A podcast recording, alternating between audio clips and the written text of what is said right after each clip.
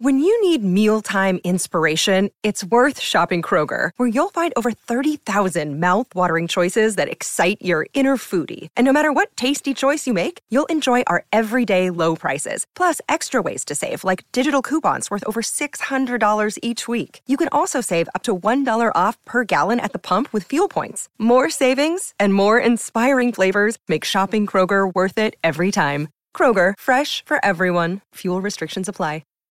Welcome to Hail Varsity Radio, the voice of Husker Nation. Insight, opinion, expertise, with the biggest and best names talking Nebraska across the state. Join the show on Twitter at Hail Varsity and at Schmidt underscore radio. Call in at 402-466-ESPN or 1-800-825-5865. Here's Chris Schmidt. Welcome to it, midweek editions here. It's Hail Varsity Radio, presented by the Nebraska Lottery. Chris Schmidt, Elijah Herbal, and you. We're loaded up. Can take a phone call or so if you want. Numbers to get in, dial us up at 466 3776. 466 3776 800 825 5865. Give us a find on Twitter at Schmidt underscore radio. Chris Schmidt at Herbal Essence for Elijah Herbal. Can email Chris at HailVarsity.com. Well, thoughts on Luke McCaffrey coming up. He is no longer at Louisville. Uh, we'll hear from his head football coach, who is on an ESPN affiliate in uh, Louisville, kind of breaking down what their summer plans are. That does not include Luke McCaffrey.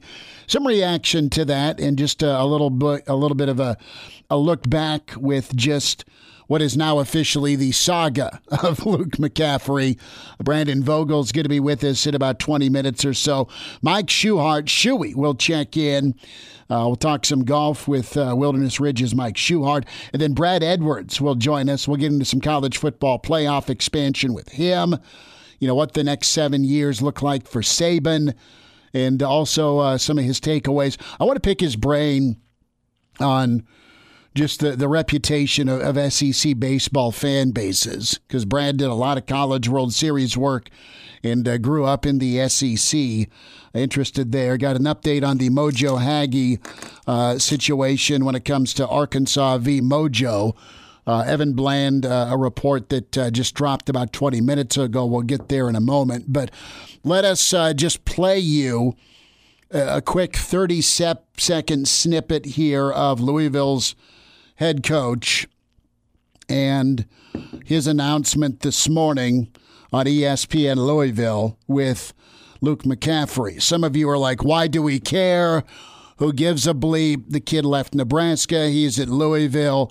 Well, I want to play this because Nebraska absolutely got hatcheted and hammered. Now, there's been a ton of attrition for Nebraska, yes, but that's a big name. That's a big name, that McCaffrey name between Easy Ed catching all those touchdowns in Donkey Land to Christian being as good as he is, great, elite when he's healthy uh, at Carolina. That was a nice get. And there were some nice moments for McCaffrey at Nebraska. There were some tough moments for McCaffrey at Nebraska. But uh, here is Coach Satterfield with ESPN Louisville on Luke McCaffrey.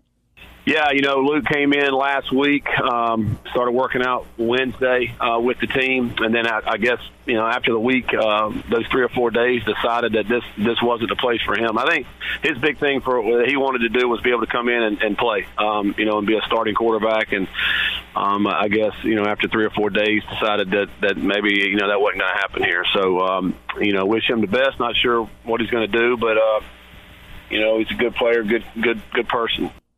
Okay. So let's let's reset for a second. McCaffrey didn't do spring football at Louisville. Workouts just started a week ago Wednesday. Three or four practices gone. What you do have is Malik Cunningham and Evan Conley. Cunningham, despite Louisville finishing 12th in the league, did throw 20 touchdown passes, 2,700 yards passing. Let's uh, let's dissect this. What what is it? What is it about McCaffrey? Let's speculate a little bit and try and stay above board on it because every time Luke's been on with us, good kid. So I hope he finds a spot and he can go play ball. And you wonder if he's getting bad advice or if he's not listening to good advice. And, and that's that's the ticker. That is the kicker, right? So many kids have too many bad forms of advice whispered to him. Is he getting it from his parents? I don't know Ed and his and his mom. I, I don't. I know they're insanely talented athletes. I know it's a good football family. I know people in Denver and the Colorado region they're at love them. I know older brother Dylan's going to be playing quarterback for dad at Northern Colorado. The pride of Fairbury, Bill Dolman, called his shot years ago, saying maybe both McCaffreys will end up there. Maybe that's true. Maybe Rice is a landing spot.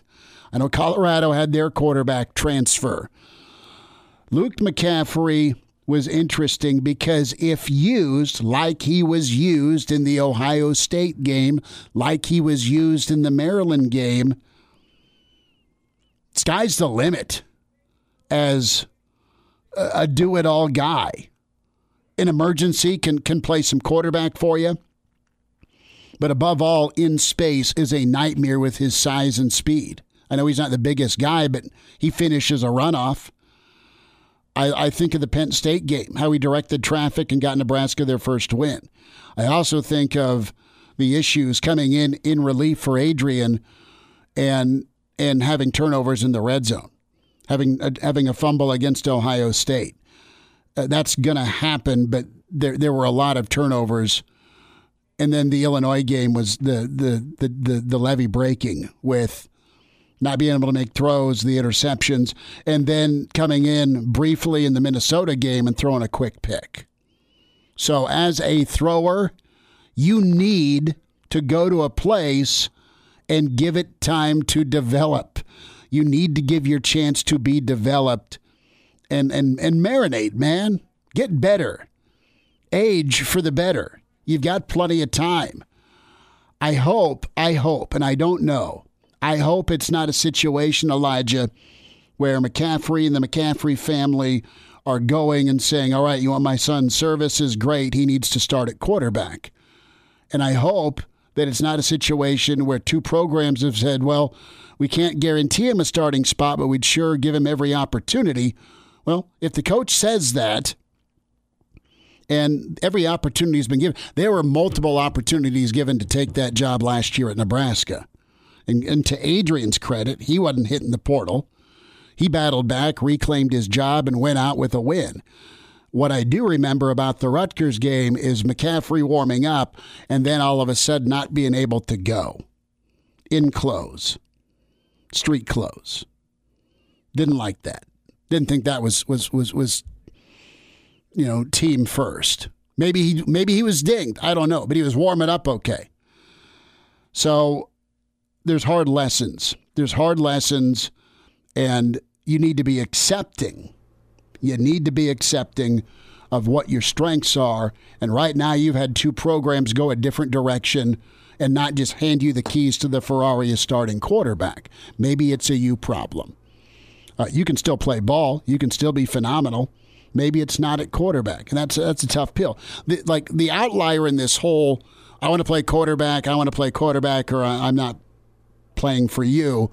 I think back to Eric Crouch, and like people still give Crouch hell, but I'm like, you know what? Crouch was right.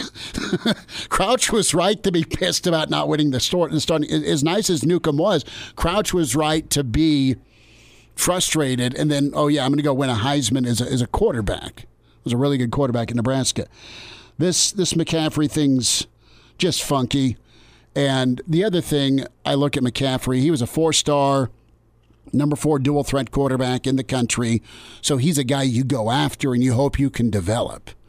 But it just, Elijah, did it feel like McCaffrey was always just kind of forced into action? And in some instances, it worked out well. His big, big, big run against Ohio State was was fantastic. But that was that was as a running back. Okay, it just felt forced. And, and a lot of the comments about Luke by Nebraska. It just felt like you were trying to hang on for dear life to keep him here. It's not like his, his playing time seemed forced. It was that his role as a quarterback seemed forced. You could see it in that Big Ohio difference. State game. He had major, major talent. and probably one of the better athletes on the field, including the guys in the Ohio State team. Yes. He had wheels. Uh, he was making people miss. He looked awesome. But then he dropped back in a clean pocket and threw the ball, and you realized, oh, this dude just isn't a quarterback. Or he's not. Or he's he's not not at the, not at the point in his development as a as a pass first guy. You can be a dual threat quarterback, but you got to be able to make some reads and make some plays. And it's not like he was an awful thrower, but when push came to shove, there were just too many mistakes in the passing game Mm. in the in the in the sample size we have. I mean, put him in a triple option offense. I think he's money. I- You send him to you send him to Army, or you send him to Air Force, or you send him to Navy. I mean, throw him, throw him in the Nebraska offense from 1996, and I'm sure he'd be awesome. Yeah, no, I, I don't disagree with you. He'd be great, but he just he didn't fit this offensive scheme, so he went and tried to go find a, a scheme that fit him better. What strikes me as weird is that he only went to like three workouts for this Louisville team. Then he So decided did someone tell him, "Hey, you're going to start," or did he expect to just show up and start? Because that, with what the coach talked about, it feels like the guy had enough brass ones to walk in and think he was going to just get the job without competing for it. I, he's too good an athlete. And just knowing about his family, i.e., his dad, his dad like grinded to make and then thrive as an NFL player. So nothing was given to Ed. Uh, Christian was great at Stanford, but he, he delivered when he when he played for Stanford. I, I I respect Dylan McCaffrey because he went through the quarterback merry-go-round in hoops with Harbaugh and company. I mean, Dylan, I know transferred out of Michigan, but it's not like he was there for five minutes and then left. He put his work in trying to earn that job for four years. And then they end up going with Milton, and he's like, I'm out. And then Milton leaves. So you look at little, you look at Luke, and it, it's just a, it's just a strange time. It's just an absolute strange time to be a head football coach and to to live in the world of the portal. You know, with McCaffrey, uh, there is talent, there's ability, and if you want to be a quarterback, you're going to have to put the work in and earn the job. And if you're told no, give them a reason to say yes through reps and work. And even I, I go back to Coach Verduzco this spring. He didn't get into it super deep, but just kind of my read on things. Like I don't know that it was. Um, I don't know that it was a majority decision or a unanimous decision to even bench. Just reading into again, no confirmation, but I don't know that it was a unanimous decision to bench Adrian last year. Now everybody was calling for it, but you know Adrian ended up persevering and coming out. Let's go to the phones. Barry is with us. Larry. Larry, dude, I can't. Read. I need a darker pen. Yeah, I'll, I'm, So I'm going through seven names here. I'll try to find a, a sharpie next commercial All break. right, buddy. Thank you. Larry, sorry about that. Go ahead. Thanks for calling. I've been called way worse, my friend. we won't do that here. Hey, if I'm not mistaken, did Christian not opt out of their bowl game when he was a senior at Stanford He, because he was the first. done? He was the first high profile player to do that. Do you? I remember right. that well. Yeah, yeah. So You're saying knows? no? I know. There's there. That's that's a good point. You, you had you had Christian opt out. Now was that a Rose Bowl? I do not recall. I just remember it was not for the national championship or something. So He said, you know "Peace out." appreciate He said, time. "Peace I'm- out." Yeah.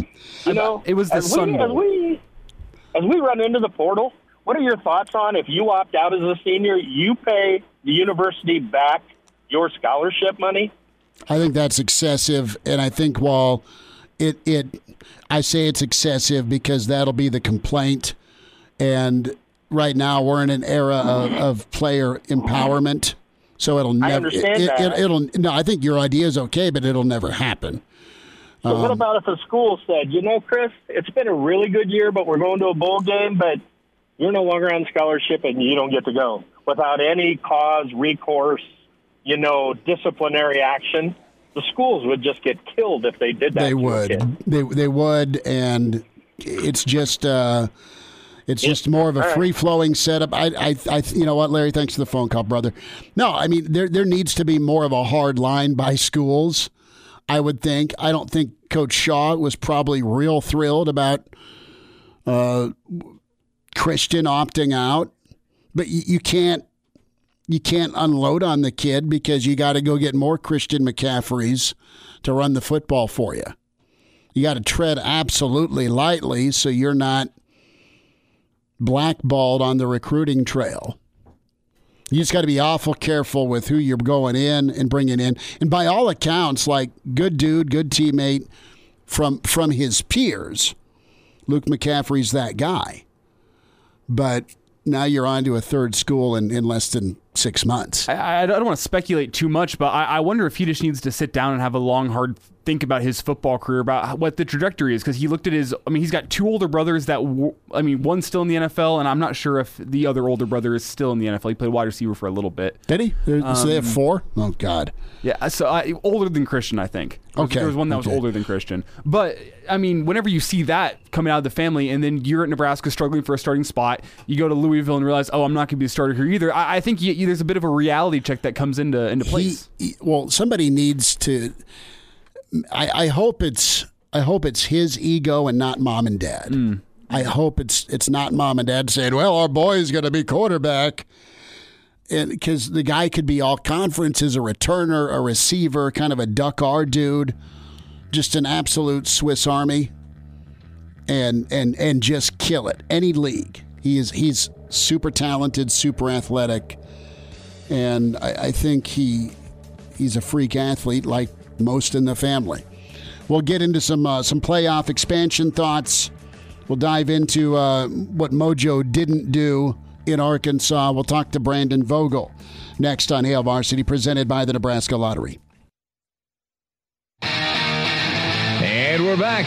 Fellas, think we could listen to the radio listen? On Hail Varsity Radio, presented by the Nebraska Lottery. Yes! That's awesome!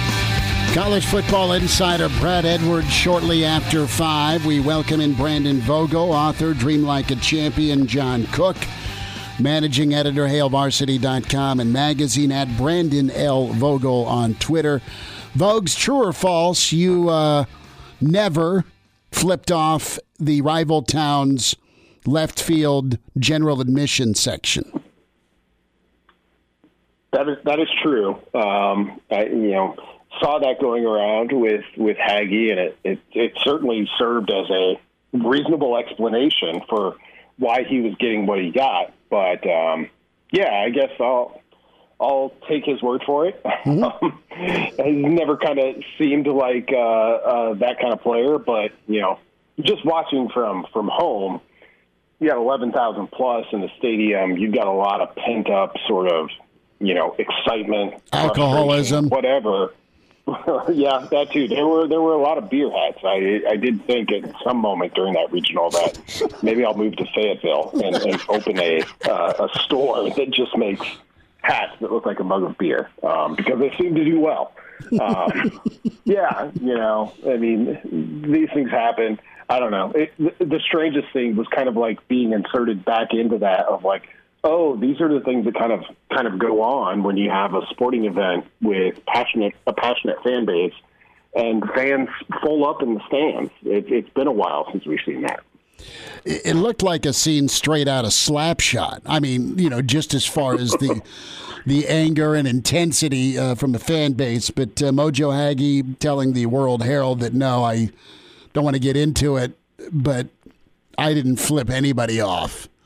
End of discussion. In today's day and age, somebody's always filming you, and somebody's always filming you as a player because your your phone's always on. There'd be footage. There'd be evidence. End of discussion. Right. End of discussion. Uh, great effort by Nebraska baseball and Vogues. I want to.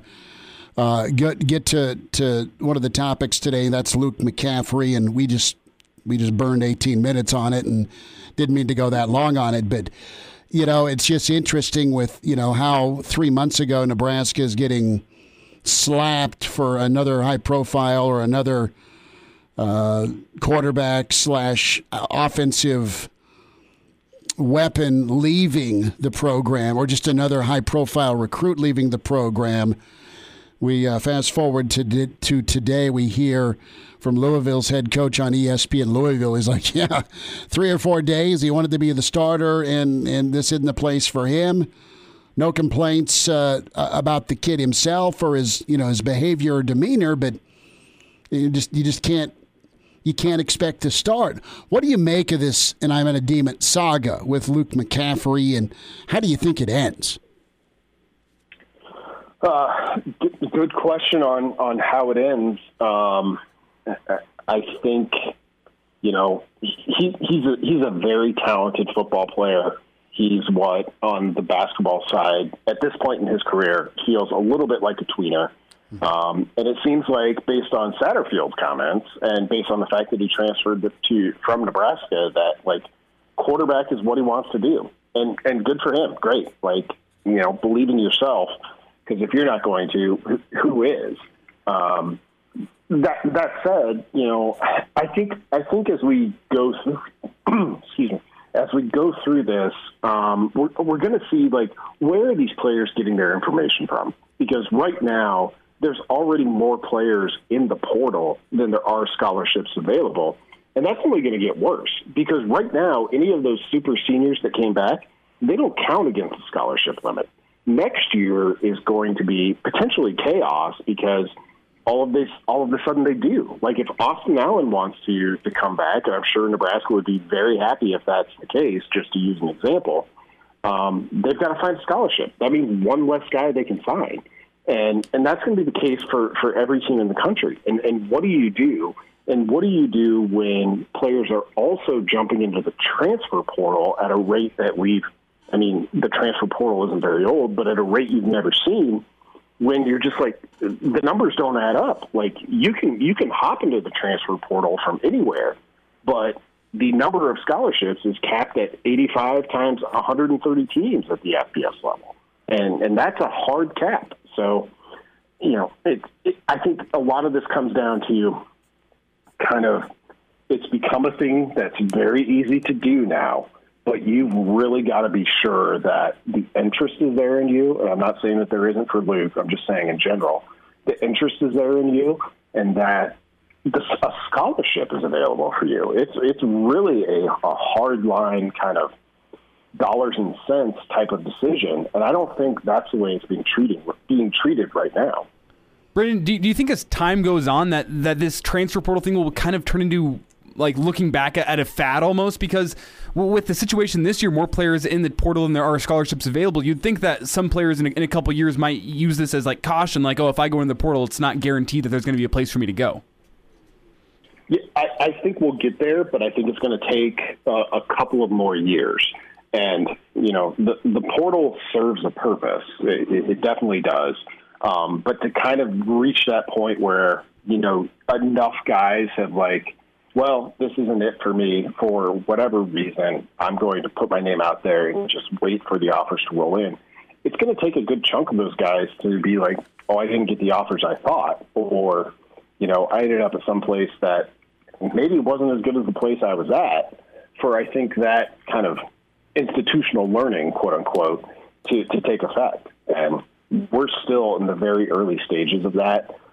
Is it going to be a fad? I, I think it'll always be there. It'll always be there for the the right kind of people. Like it definitely serves a purpose, but just be like, oh, I showed up. It wasn't what I thought. I didn't have the clear access to playing time that I thought I would. I, I do think two, three, four years down the road, it's not going to be that anymore. Brandon Vogel's with us, HailVarsity.com and magazine. We're hitting on Luke McCaffrey leaving Louisville and um, a, a, quick turnaround. Vogues, let's go back to, to the quarterback management last year. We got a little bit clearer picture now with, I guess, maybe some expectations. You had not great play by Adrian. He lost his job, got his job back because Luke didn't seize it. And then once um, once Adrian kind of re-secured it, or it, it, maybe it felt like Luke wasn't going to be able to beat Adrian out, you move on.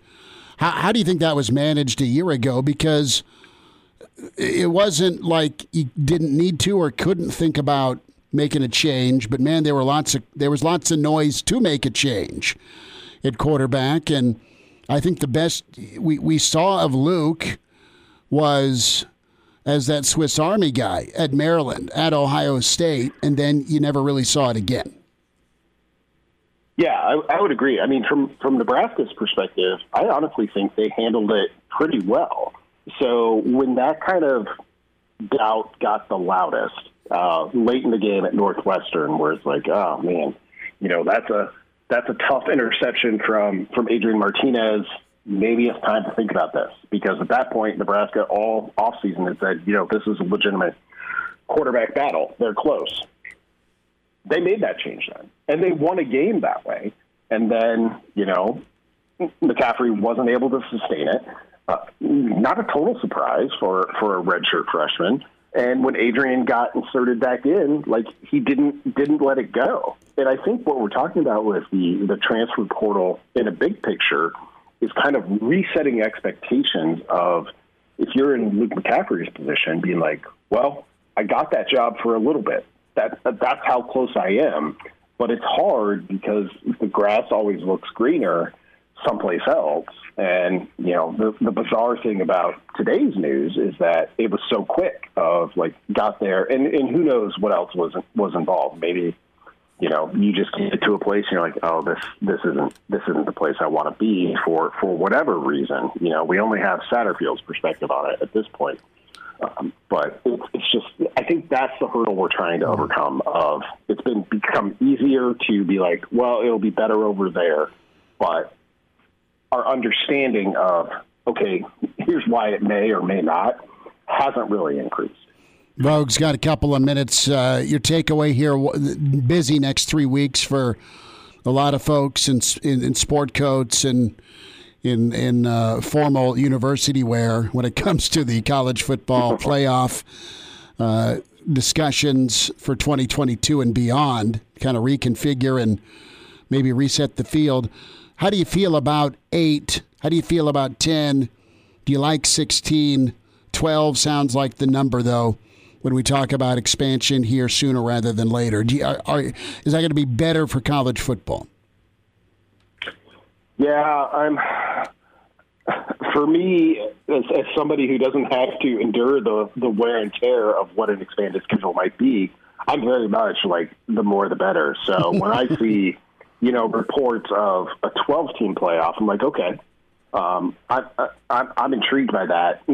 Not not because it's just more games, though. I, I do personally enjoy that but because it opens up access to that, and you're you're really moving towards pretty close to an FCS model where the heavyweights, the blue bloods, they're they're going to win the vast majority of the time, but you're at least giving others access to the, the biggest prize in, in the sport. And it's hard for me to come up with a way that that's not a good thing. Like, does it diminish the regular season a little bit? Yeah, maybe sometimes.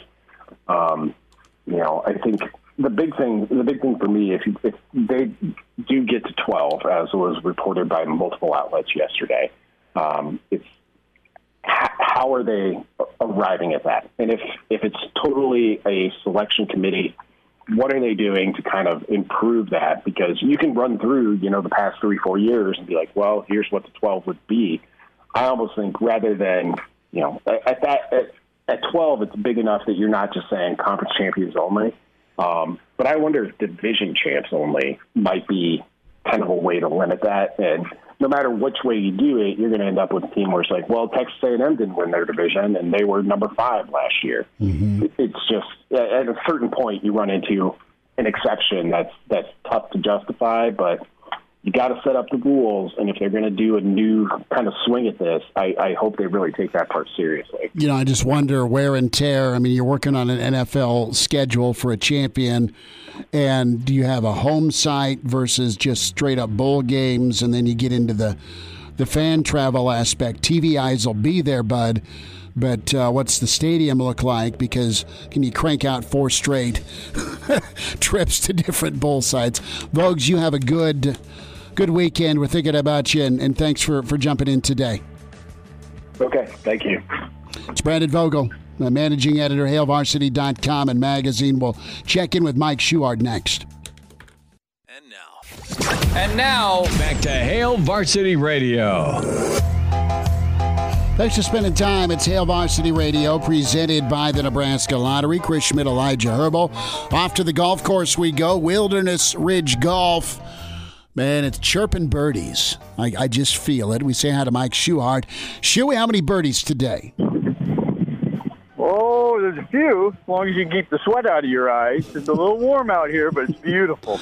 Luckily, there are, are, are folks with beverages on carts at Wilderness Ridge, and the beer is cold. The vodka is wonderful. The water and iced tea are tremendous too, Shuey. Uh, I just yeah, every, anything cool is good. It is cool and good, and I got to ask you, Shuey, coaching as long as you have, uh, I'd love to get your your read on this McCaffrey deal, not only uh, with Nebraska but also Louisville, and how do you put up with that as a coach, where you got a talent, you want to use the talent but the talent isn't listening to the coach or isn't seeing what the coach is seeing?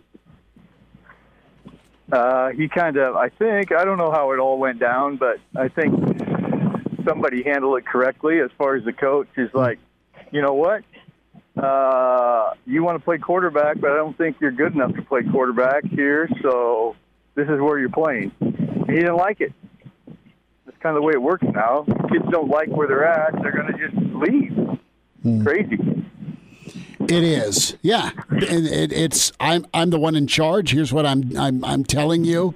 We'd love to have you, uh, and you're not going to like the answer. Okay, well, time to pack up. It's like it's like they know more than the coaches. Coaches have only been coaching. Experience counts for something, right? I would think. So a coach has been coaching in a position relatively successful. So you'd think he would know a little bit of what he knows and he's talking about, but not anymore. The players seem to think they know more than the coaches. Mike Schuart's with us, Hail Varsity Radio. Shuey, what about the advice kids are getting today? I mean, and that that a lot of times flies in the face of a coach. It's horrible because the advice they're getting is all self-serving. You know, it's self-serving because oh, you're better than that you should be playing. You're not playing for particular reasons, and it's like, you know, that's why I like golf so much. Because golf is pretty easy. You don't have to put up with that. Golf is, if you shoot the lowest score, you will win the tournament. Mm-hmm. Period. So you go out and produce. You shoot the lowest scores. You know, there's really not a whole lot of oh, could be, want to be. It's like if you shoot the low score, you always win. If you're shooting better than everybody else, you're going to play. If you're not, you're not going to play. Pretty simple. Mike Schuart's with us, Shuey at Wilderness Ridge. Shuey, uh, some good stuff on the tour. You had uh, questions asked today with uh, DeChambeau and Brooks Koepka. You know, they were asked how would you characterize the the relationship with Koepka and and you know your relationship with DeChambeau, and he's like, where would you like me to start? but but but the thing is, is in reality, Brooks Koepka says, look, this beef with Bryson, it's good for the game. And I agree with him. He gets the bigger picture. We're talking about these two. It's all right.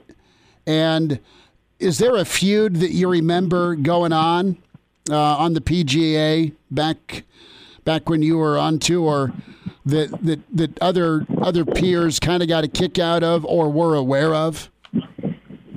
Well, you go way back, man. Arnie and Jack. I mean, I don't know if that was a personal feud between the two of them. Kind of. That's because Arnie was the king, and here's this young guy coming in, beating him all the time, taking his thunder. So Arnie's army didn't like it much, so he they made Jack basically a villain mm. because him beating up on on Arnie all the time. So that was one more of the fans did it more than the internal players do it.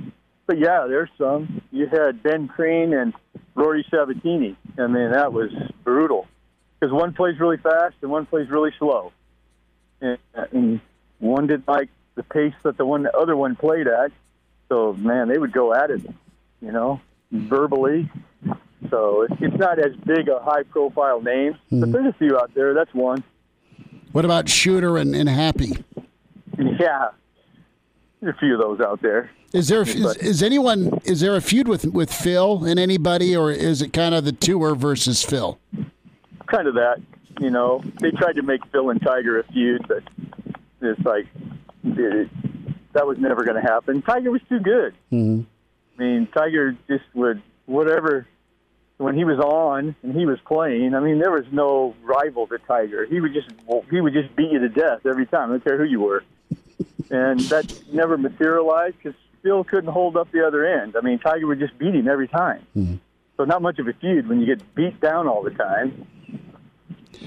Mike Schuart's with us, Wilderness Ridge Golf. Shuey's out. Shuey, are you on? What what what, hole are you on? Or are you just at the? At the uh... I'm actually I'm actually out by the putting green, putting up a construction sign.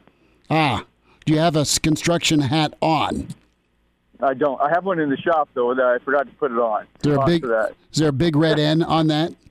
It's not, but it's a big white helmet. I huh. need to put an N on it. That'd be perfect. Well, we'll get you a red sharpie.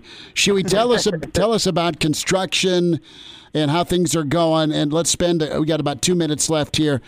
Uh, let's talk about the youth program at Wilderness Ridge. The Divot Dogs uh, crushing.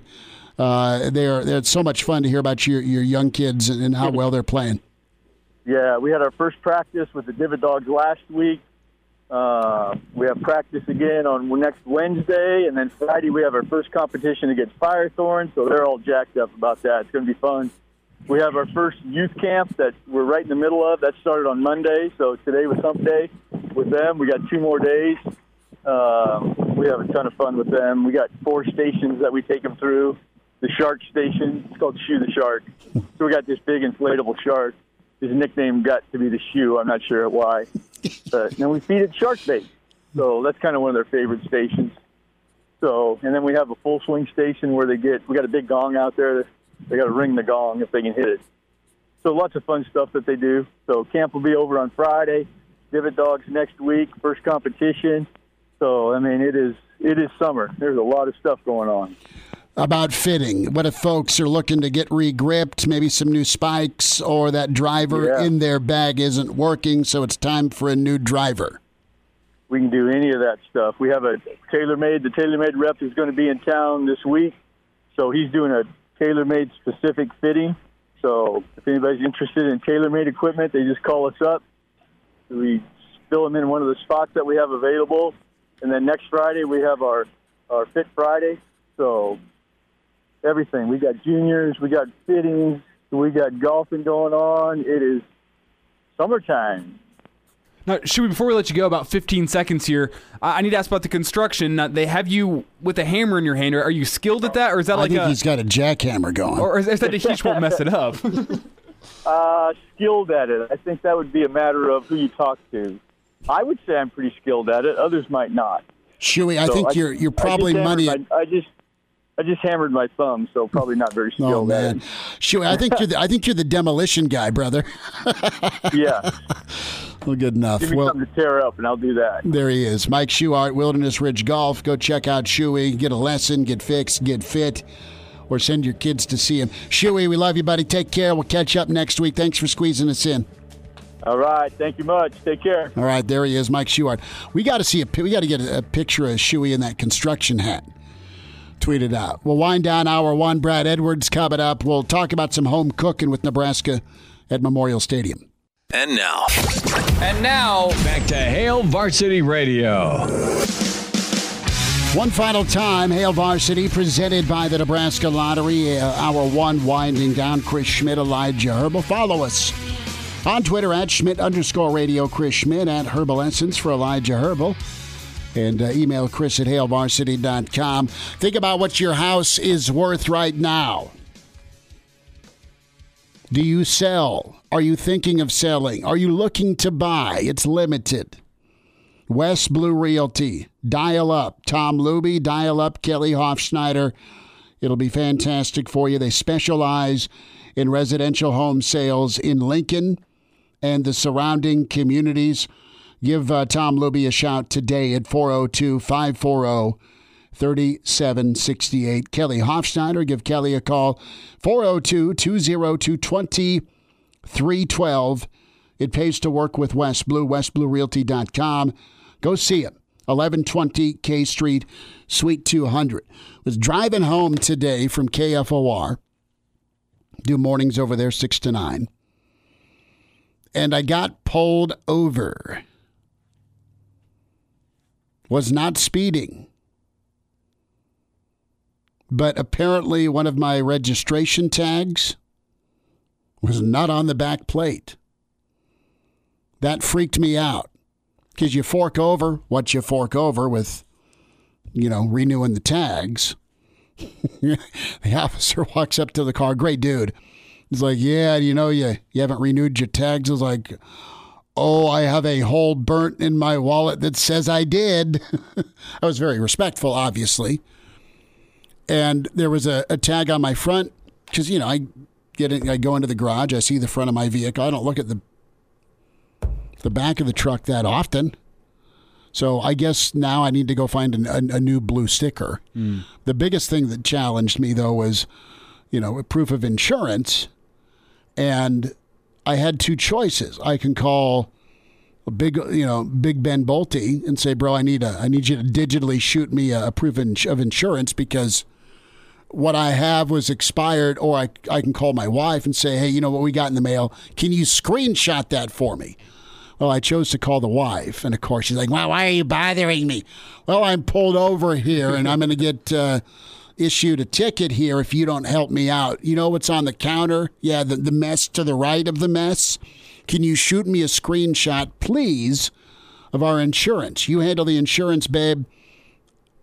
Please give me the, the proof of insurance so I don't have to pay a fine here. So it all worked out okay. See, you didn't hit the officer with the "I'm Chris Schmidt." You may have heard of me. No, I, I, I, no, no, no. I, I will not pull the "Do you know who I am?" The answer is nobody no. gives a damn, and I don't. Who are you aside from the a hole that doesn't have a blue tag on the back of his license plate? So that was interesting. I was on the phone with Babbers. I was talking to Mike Babcock. I'm like, "Hey, Babbers." Uh, I'm getting pulled over. Can I call you back? He's like, oh, yeah, sure. And uh, bless his heart, he then texted and said, everything okay? he didn't quite say, where are you? Do you need bail? Did you swallow any balloons? No, no, no, no, no. So, but it was that hadn't happened for a while, thankfully. You get a ticket out of her? no? Because they, they'll usually throw Warning. that registration ticket out if you go take it down to the courthouse anyway. If you go well, take uh, 30 minutes out of your day. Yeah, I, is a warning. Now I need to, to figure out uh, with our friends at the DMV what to do. So we'll check in with uh, Brad Edwards, college football insider, college football playoff, SEC baseball fan decorum. That's on the way, hour two. Welcome to Hail Varsity Radio, the voice of Husker Nation. Insight, opinion, expertise, with the biggest and best names talking Nebraska across the state. Join the show on Twitter at Hail Varsity and at Schmidt underscore radio. Call in at 402-466-ESPN or 1-800-825-5865. Here's Chris Schmidt. Thanks for hanging out. Hour two, it's Hail Varsity Radio, presented by the Nebraska Nebraska Lottery. Chris Schmidt, Elijah Herbal. Elijah, good uh, good get as yeah, you just sent me that information from Kendall Rogers, D1 Baseball. How about our old buddy Pat Casey, Oregon State, the leading candidate for the LSU job? Which is nuts to think about. We just talked to Coach Casey last week. So we got to have that beer with him in Omaha before well, well, he heads down to, to Baton Rouge. Could be a celebratory beer. Might be. It might be. Uh, we welcome in college football insider and author Brad Edwards. Brad, what do you know? How's your summer, man? it's uh, it's going well. I've I've actually uh, caught a lot more sports in the last week than than I really had since college football ended. Um, I've watched a good bit of, of the softball and the baseball mm-hmm. this week, and um, I, I knew that the Huskers must have been pretty good from you know what they did in the Big Ten. But uh, I got to tell you, man, that team, if they had drawn pretty much anybody else, I, I think they'd still be playing right now. That's that's a really good team, and I hate to see them out as soon as they are. We kind of felt that way too. That was that was like our monster takeaway.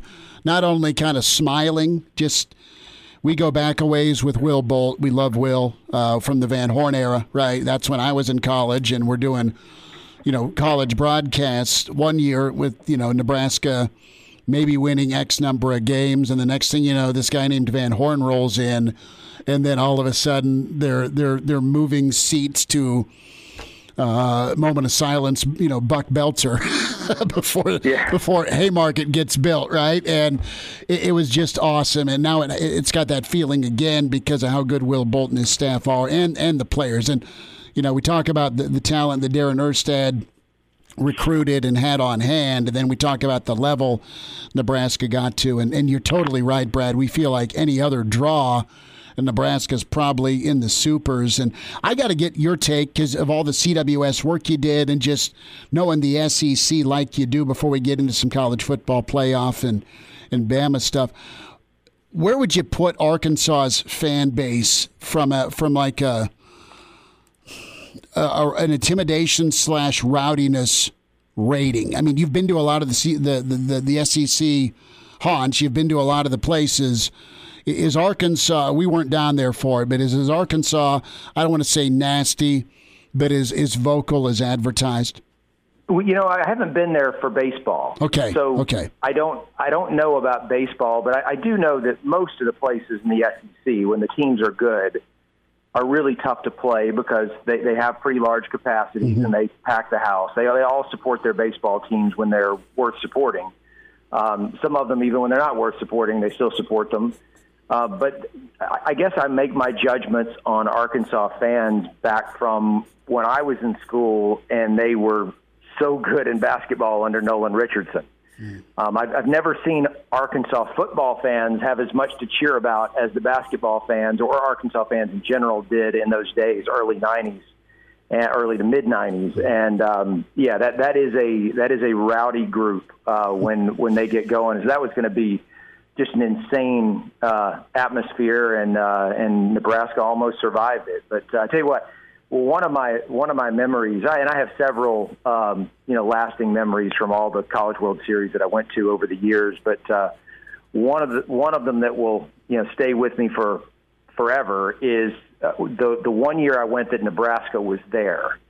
And so I'm trying to think when that would have been. Probably uh, 05, Alex Gordon. Yeah, I was going to say 05 ish. So if they were there in 05, that would be the one. Um, but because uh, I I was going to the stadium, um, and we get, we got there, you know, a good two hours or so before the first game started. This is when I was, for people who don't know, I, I worked for for ESPN. Is the reason I was out there, and so we would get there, you know, two hours before the first game started, and Nebraska was playing the night game, and uh, the, the parking lot was packed with just tailgaters, and they're out there and they're they're already grilling and they're drinking and you know and, and I'm thinking like they do they realize like this is this is not football.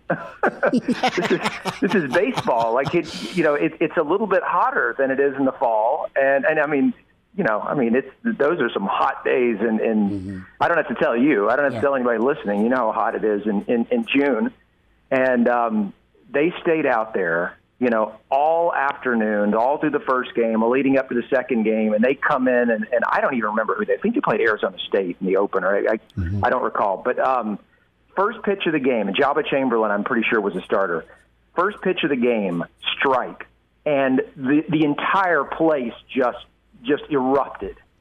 And I'm thinking, I have never seen anything like this. And I believe the first ground, the first batter ended up grounding out and the reaction to a, a game opening ground out was something that you would you would you know say was equivalent to a touchdown being scored in football. And so it's just like and, and and and they kept that up for most of the game. And i just for all the games that i saw at the college world series and there were some great ones the atmosphere for the for the few games that i saw nebraska play um, was unlike anything else you just don't see that in baseball it, it, was nuts and it was incredible. And you got that that 05 team got their first CWS win, and I think it was that that vintage Arizona State game where it was an extra innings affair, where you had some some high drama. But I, I think Will Bolton, Nebraska.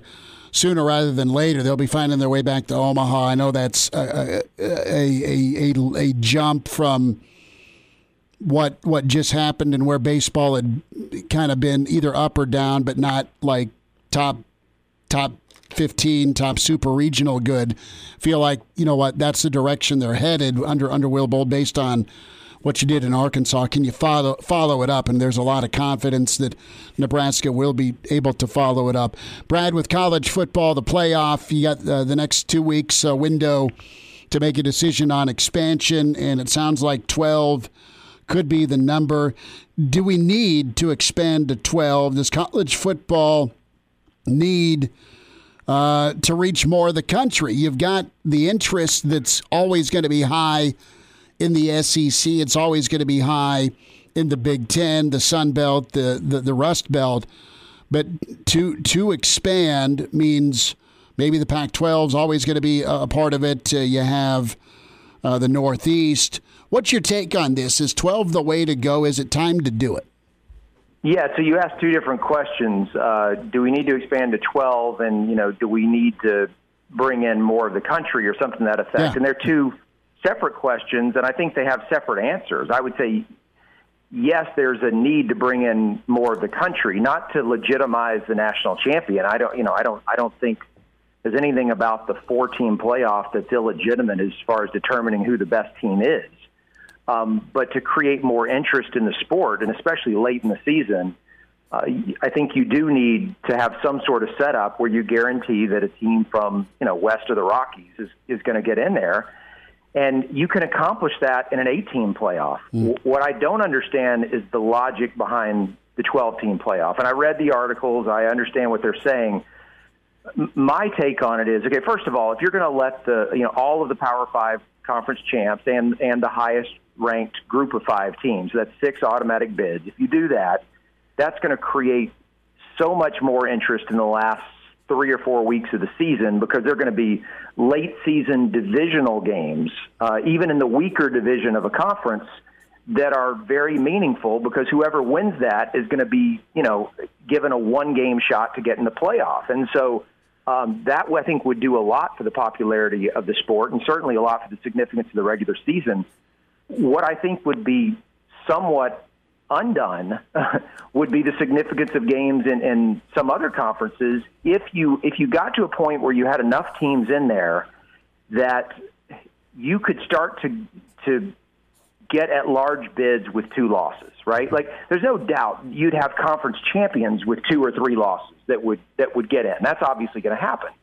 But if you ever get to the point where you could lose a second game and still have a pretty good shot at, at getting an at large spot, I, I, I think that could eventually devalue some of the late season uh, games and, and maybe even some conference championship games. You know, if you get one where it's like, okay, you know what, both teams are, are probably in. Maybe you got an undefeated team against a one loss team, and even the one loss team, if they lose the second one, they're good. Um, I, I'm not saying I don't want the best teams out there playing because I do, but I, I think there's a sense of urgency that's necessary to to you know to give the regular season the most meaning possible. And I think that magic number is, is one loss. Mm-hmm. Um, and it, you know if you if you look at the many many years of college football history where you could lose one game and it cost you a chance to win the national championship, that was harsh. And, I, and look, I mean that that still exists for for some conferences out there. Um, but but for the most part, in the Power Five now, if you don't lose more than one game, you got a really good chance of getting in the playoff. And and so it's it's almost like you have a mulligan if you're in one of the big conferences. Um, and then there have been years where, let's say Clemson, when they got upset by Syracuse a few years ago, that didn't even register on my radar because I looked at the rest of their schedule. First of all, they, they lost with a backup quarterback and they're playing in the second half. Um, I'm looking at the rest of their schedule. I'm like, nobody else is going to beat them. So Clemson's still fine. That loss didn't do anything. But but I wouldn't want that one loss to knock them completely out. So I'm, I'm okay with that. But what I wouldn't want there to be is a situation where that team could then go on and you know lose a game really late in the season and they're still okay. Mm-hmm. So uh, yes, I would I would like to see expansion, but I, I I still think eight is the right number because I think you start to water down the product when you get to 12 and you diminish the regular season, and we've seen what that's done to college basketball. Brett, I- am with you on all your points. I, I just want to ask with this current system in place, do you feel like it has devalued the, the New Year's Six bowl games, the Rose Bowls, the Sugar Bowls, games like that? Whenever now, instead of being traditionally the, the winner of the Pac 12 versus the Big Ten in the, uh, the Rose Bowl, for example, now it's, well, it's just our college football playoff semifinal. Would you agree with that assessment? Um, I, yeah, I mean, I, I think there's uh, there's certainly in the years where where the Rose Bowl is not a semifinal, and you know they end up with a, a matchup that is not Pac-12, Big Ten champions going against each other. You know, mean, there was one I think it was a few years ago where they ended up with like the the number three team from the Big Ten or something, and so I mean, you you end up with one like that, and yeah, I mean, you still preserve the matchup, but it just doesn't have the same feel to it. So I'm I'm sure that on a certain level that's true. I don't I don't know uh, what the ratings would reflect. I mean, like you know, for uh, for years when the you know Orange Bowl, for example, um, and I'm not even going to say doesn't have an ACC team because I don't think the ACC tie-in really matters to the Orange Bowl, but our Orange Bowl ratings when they're not a, a semifinal game these days lower or significantly lower than they were, you know, in the 90s when when it wasn't for the national championship. I I'm not sure. So so it feels like they're all the bowl games that aren't part of the semis, um, except for maybe the Rose Bowl in a lot of years, are devalued. But I'm I'm not sure if that's reflected in in other areas like ratings. So uh, I mean that would be that would be something to you know to to kind of think about certainly, and that's another reason that you know I, when I see these these 12 team models that are talking about playing three neutral site rounds, you know where where you'd have quarters, semis, and championship all in in bowl games. I, I just think that's too much. I, I think you're already borderline asking too much of these fan bases to play two straight neutral sites and, and ask the fans to travel to both. But if you if you throw up a third one, I, I don't. I, I think that they would get what they deserve if you ended up with half full stadiums for the quarterfinals because. Um, Look, it, some of these teams that are used to being there, and we know we know who they are, the same teams that win the Power Five conferences every single year, pretty much. If those teams get into a playoff, and let, let's just say that they end up playing a, a quarterfinal um, at a neutral site in a bowl game, their fans are not going to they're not going to shell out the money to make that trip. I shouldn't say that. A lot of them won't.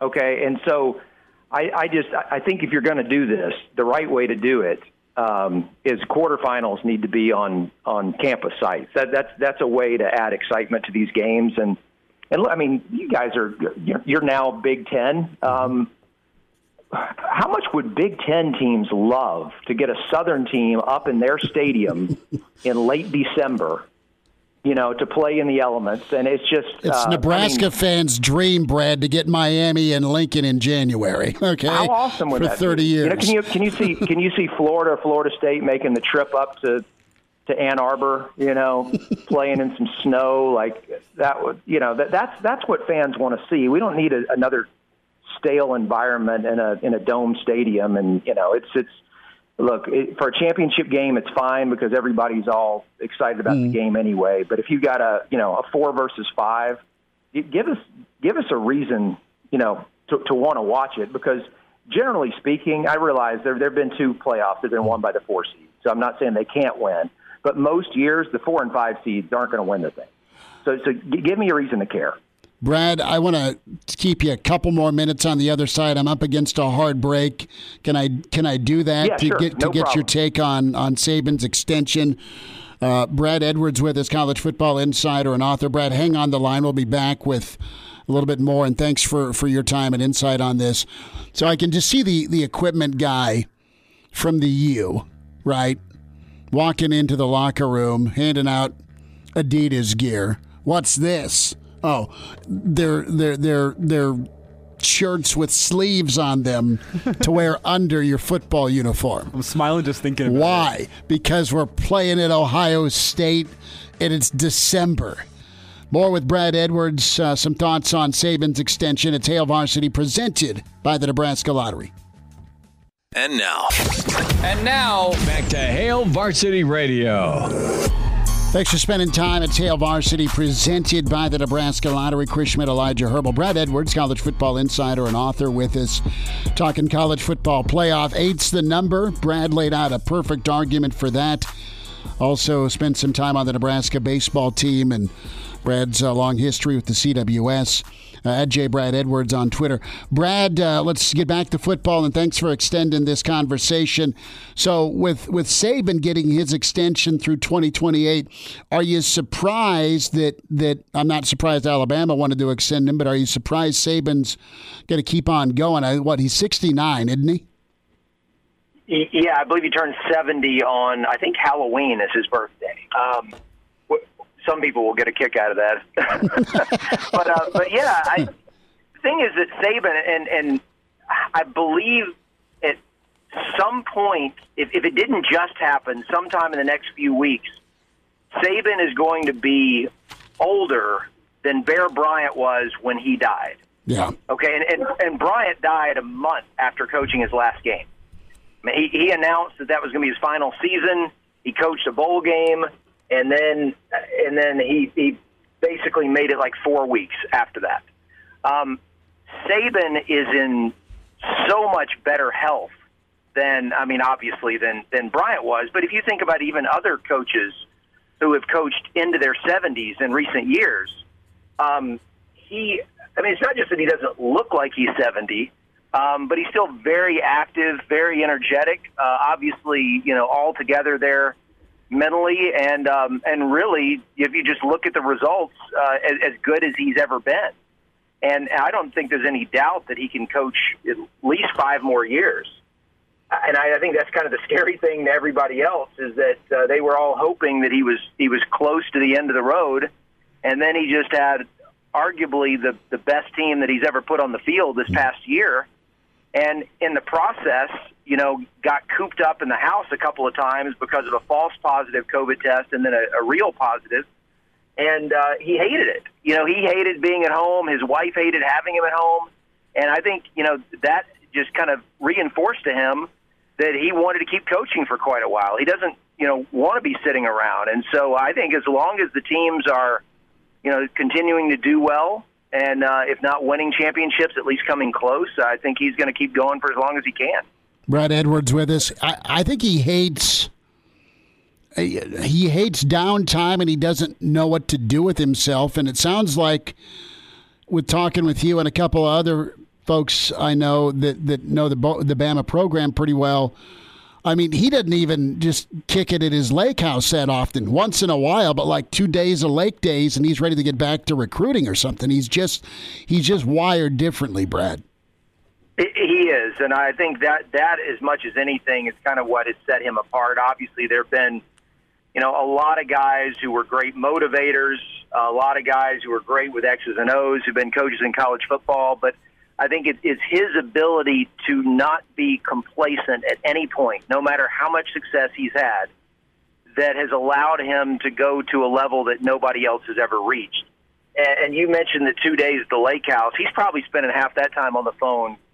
You know, I, I don't, I don't know, you know, what times of year he's there and when he's allowed to call recruits and not. But if he's not talking to recruits, he's probably talking to, you know, assistant coaches, lining up motivational speakers, whatever mm-hmm. whatever he can do to try to to make his team better uh, is that's that's generally what he's thinking about for most of the day. So he is uh, he's a different breed when it comes to that, and uh, you know, and and it, it's funny you you you look at the numbers of the new contract and what he's getting paid, and I haven't seen a single reaction from anyone in either the Alabama or the national media suggesting that that's too much money for him. Now, I think in general, you could say that's too much money for a college coach of any sport to be paid.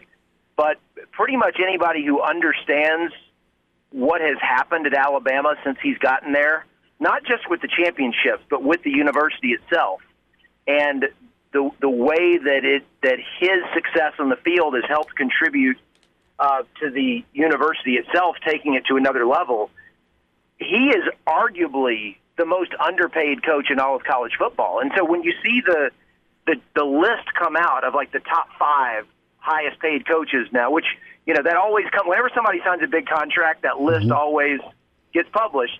And looking at it yesterday, it wasn't the nine point whatever million that Saban is getting that caught my attention. It's when you look at how close some other guys are to him, you realize how overpaid they are. Like, and, and you're right with the success. The yeah. Like, you know, you you you look at LSU, and look, and I realize Coach O won a national championship just a year earlier.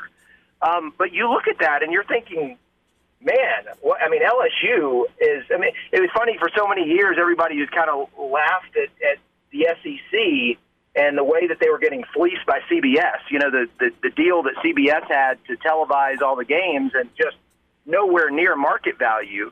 And and I kind of think the same thing. I look at you know what LSU is having to pay its head coach, um, and I'm thinking, man, like I mean, Alabama's the one getting the bargain. LSU is like grossly overpaying, and um, and I, I think the same can be said like going much further down that list. I mean, you get into, I mean, pretty much. I, I, I don't know. Most most coaches who are making more than four million dollars a year are probably grossly overpaid for what they're actually bringing back to the university you will get head nods in some sections of the state when we talk about what coaches are getting paid and what their win loss record is for sure. Brad Edwards with us. Brad, last thought. Where uh, where can folks find your book? Tell us real quick about the book you've been working on uh, on Alabama, its title, and uh, just give us uh, a quick uh, four one one on it.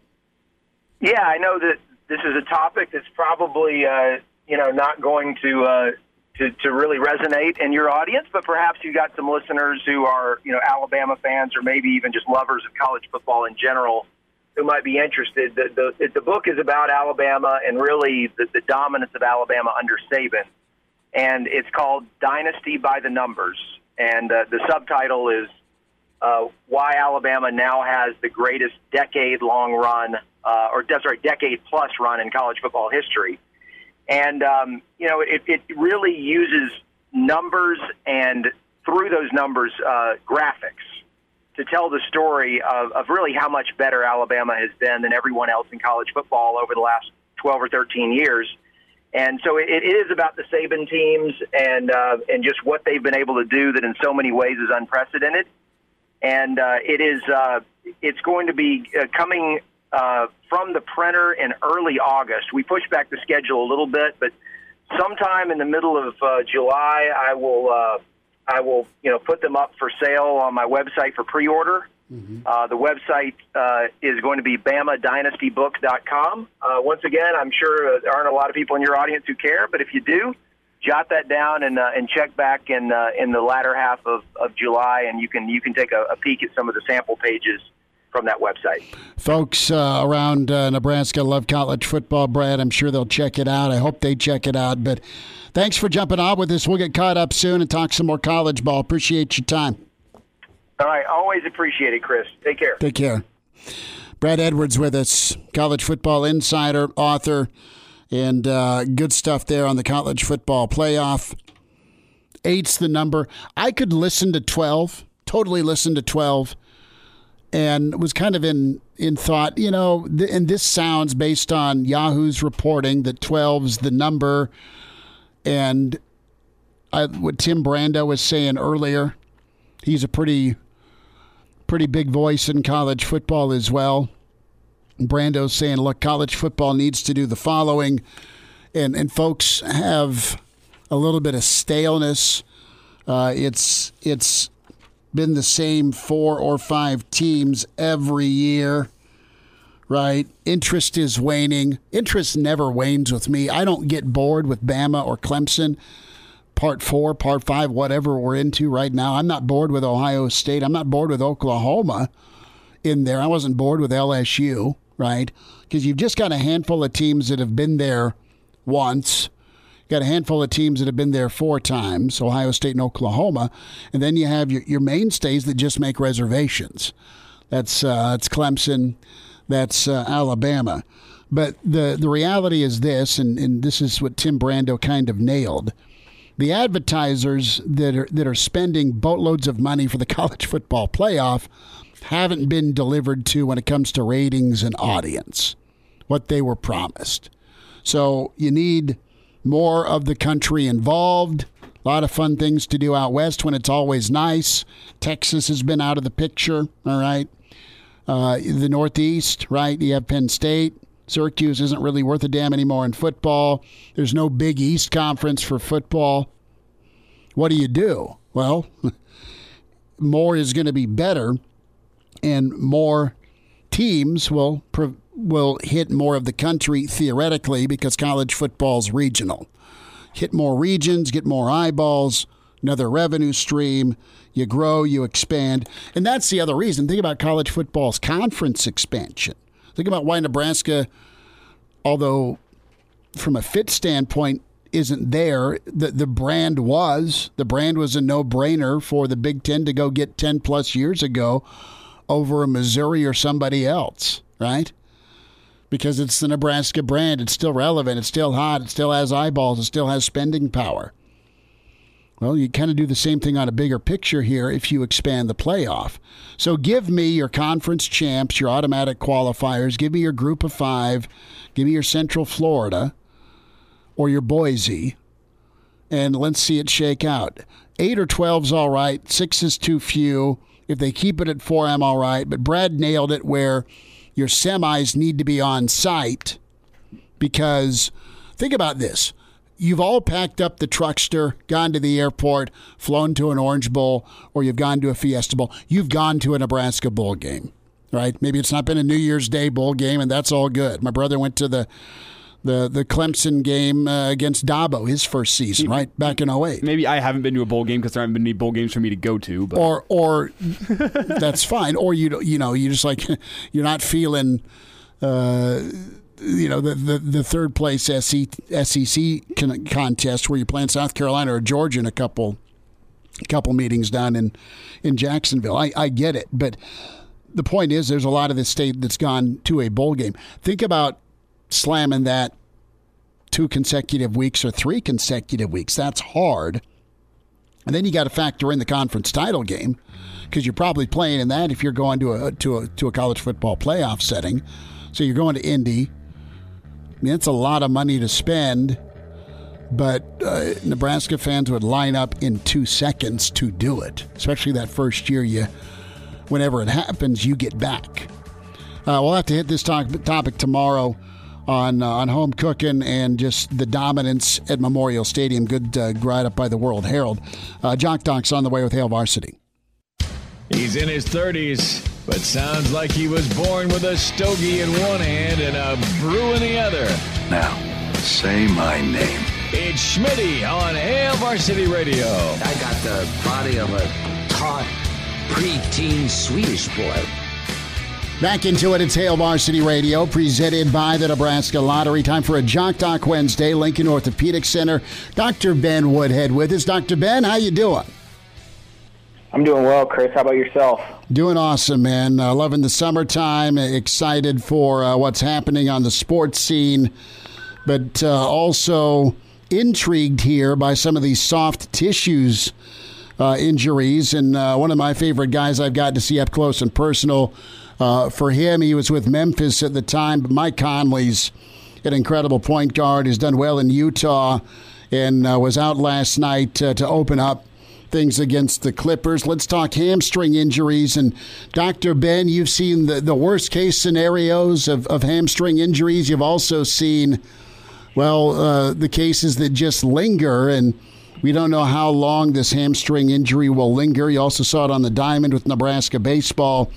Uh, with with Max Anderson, so take us through the, the different types of, of tweaks that happen with, with an athlete and their hamstring.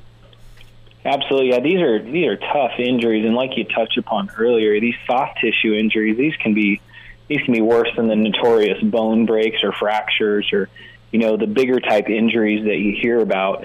Um, you know because it takes so long for these soft tissues to heal that you know they can really bother these athletes for a long time.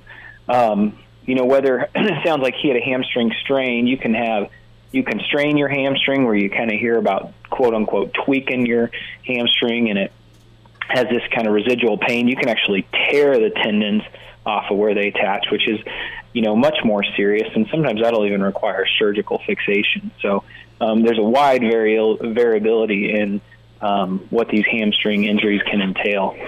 Dr. Ben Woodhead's with us, Lincoln Orthopedic Center, at Jock Doc Wednesday. Hamstring injuries, Mike Conley, our topic, and what what's that? Uh, that margin for error, I guess, between strain and tear. I mean, what what where's the the high wire where you go from one to the other? How how thin is that?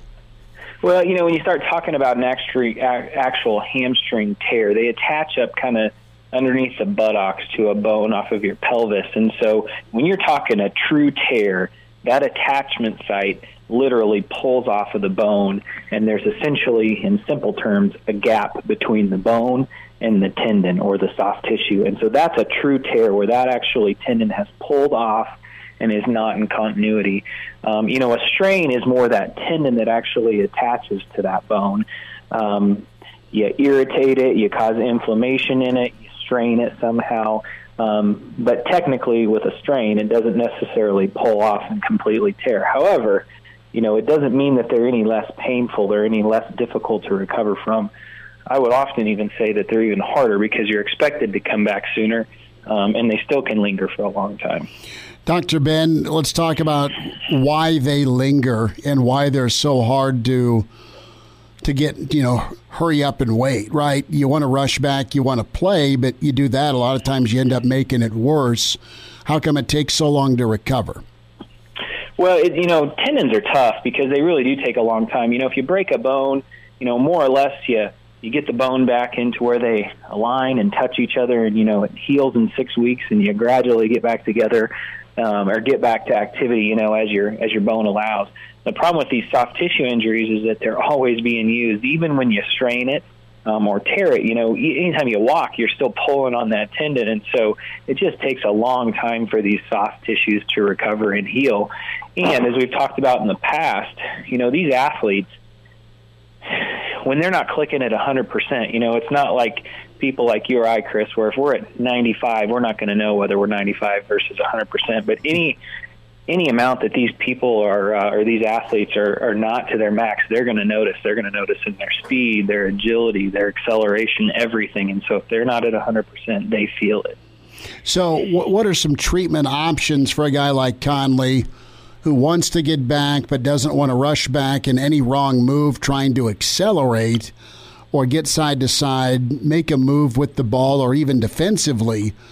You know, let's talk a little bit here about what's going on here and now to get him ready for a game two or three at some point in this series. Yeah, so it's kind of the old adage of just rest, anti inflammatories, trying to avoid the activities that make it worse. Honestly, there's a lot of that that's going to be going on for him. And, and as you allow that soft tissue to recuperate, um, you know, he's going to gradually feel better and better, and then he can gradually get back to, you know, jogging to slight cutting and then sprinting, etc.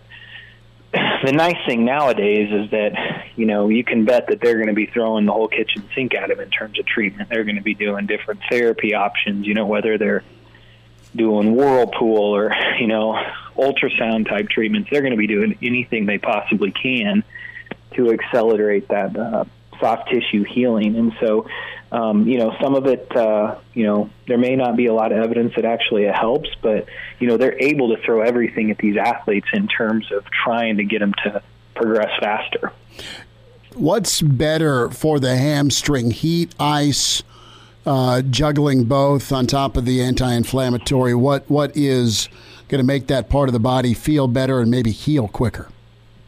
You know, a lot of it just depends on what they're doing. A lot of people will, uh, you know, heat before they do therapy just to kind of warm up as they start activating, and sometimes they'll they'll ice it after. Usually in the acute phase, you know, where you have that inflammation or the the strain initially, um, the ice kind of helps calm down the inflammation. Um, but as he starts becoming more active, it's it's that heat that will also help kind of warm it up. When we talk about a hamstring tear, the other side of the spectrum here, Dr. Ben Woodhead with us, Lincoln Orthopedic Center, a Jock Doc Wednesday. Mike Conley, our topic. With a tear, after the surgery's done, after you reattach, uh, that that that tendon to where it needs to go.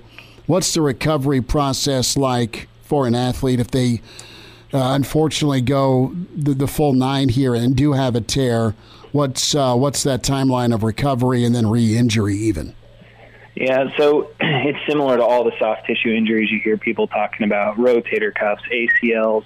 Um, anytime you reattach a soft tissue or that tendon back to bone, you are relying on the body's um, kind of natural mechanism to basically to heal back to where it belongs. And so, you know, most often people will tell you that it really takes about six weeks for that initial healing. Then you're really waiting up until three months till that really kind of incorporates in and is pretty solid before you're able to start doing a lot of strengthening. Um, you know, some of these some of these guys that are fixing these for these professional athletes, they might get them in a little bit sooner. But you know, the hard part is there's not really a way to rush kind of our body's natural response to healing, and, and you know, you can do those treatment modalities to kind of help accelerate it, but still, it's a it's a three to four to five to six months process where you're just waiting on that to heal, and then you got to get back into training after that. What's going to be worse for Conley, uh, getting to the rim and, and elevating, or trying to get elevation on a step back?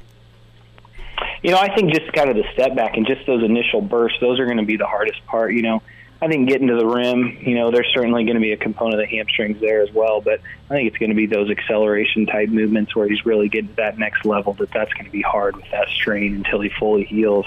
Dr. Ben Woodhead's with us, Lincoln Orthopedic Center, a Jock Doc Wednesday. Mike Conley, our topic, and the hamstring issue and injury he's dealing with as he tries to get back in a timely fashion for Utah.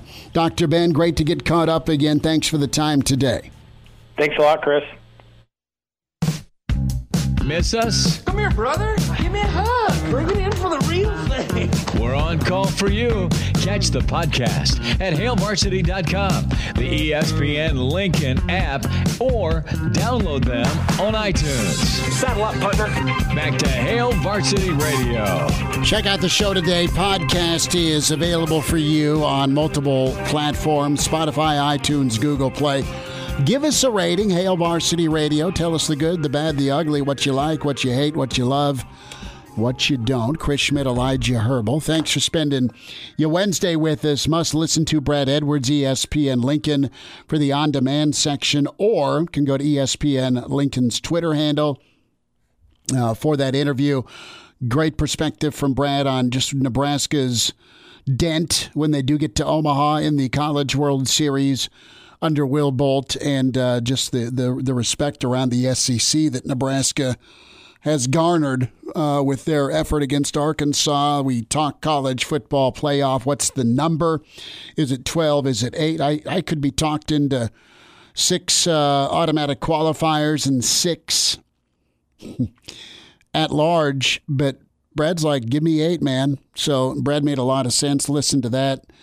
Uh, also earlier, Brandon Vogel, good stuff on uh, the Luke McCaffrey situation at Louisville as he was, well, not three and out, but four and out, it sounds like, uh, days with the program before leaving.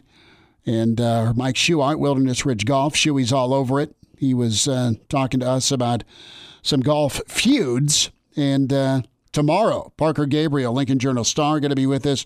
Gary Barnett will spend time with us. And we shall run down the pride of Chicago, Danny Burke. I even told a story about getting pulled over today, which was good. That it was just a warning. And you know why it was just a warning? I was buckled up. Oh, that's all. That's a good move. See, that's like the first thing I, I don't understand the people who can get into their car and drive without. Like, first thing I do is grab the seatbelt. You and do I, because I feel naked when I'm driving. Well, it's it. not just that, but you got this constant ding, ding, ding. Reminder to buckle up. Fifteen hundred crashes each year in Nebraska involving an impaired driver. Driving drunk, buzzed, or high, never acceptable. Law enforcement, they're working every day to stop it before more people are killed or injured. So if you're going to drive, don't drink. If you do drink, uh, designated sober driver or get a ride share. Uh, a DUI costs more than you think. Brought to you by the Nebraska Department of Highway Safety Office. So we may squeeze in another phone call here. We shall see. No? I just got a robocall here Prank caller, prank caller, prank caller. telemarketers calling Uh-huh. ESPN. Hi, is this the uh, I'm here to- man of the house? Would you like to buy some siding? Uh, uh, ha- this is uh, whoever calling with information about your Medicare insurance. No, this is ESPN Lincoln. Actually, I, don't, I, don't, I think uh, I think this is not a real person. Actually, No, you're good. The the best thing ever. I was interning with uh, Joe and Timo on the Eagle. This is hundred years ago, 1998, and some guy calls up, and we just start rolling tape on him, and we we we kind of identify ourselves. Uh, we identify ourselves. Hey, brother, you're on the radio. You're going to be on the radio. And then he starts asking us questions, and we give him just horrific responses. And one may have gotten a bit too personal, and, and he like went off on us. Well, they're not allowed to hang up on you. No, but the, he he just f bombed his way into a hang up. It was wonderful. It was not very nice, but it was good. Tomorrow at four, talk to you. Hail Varsity, presented by the Nebraska Lottery.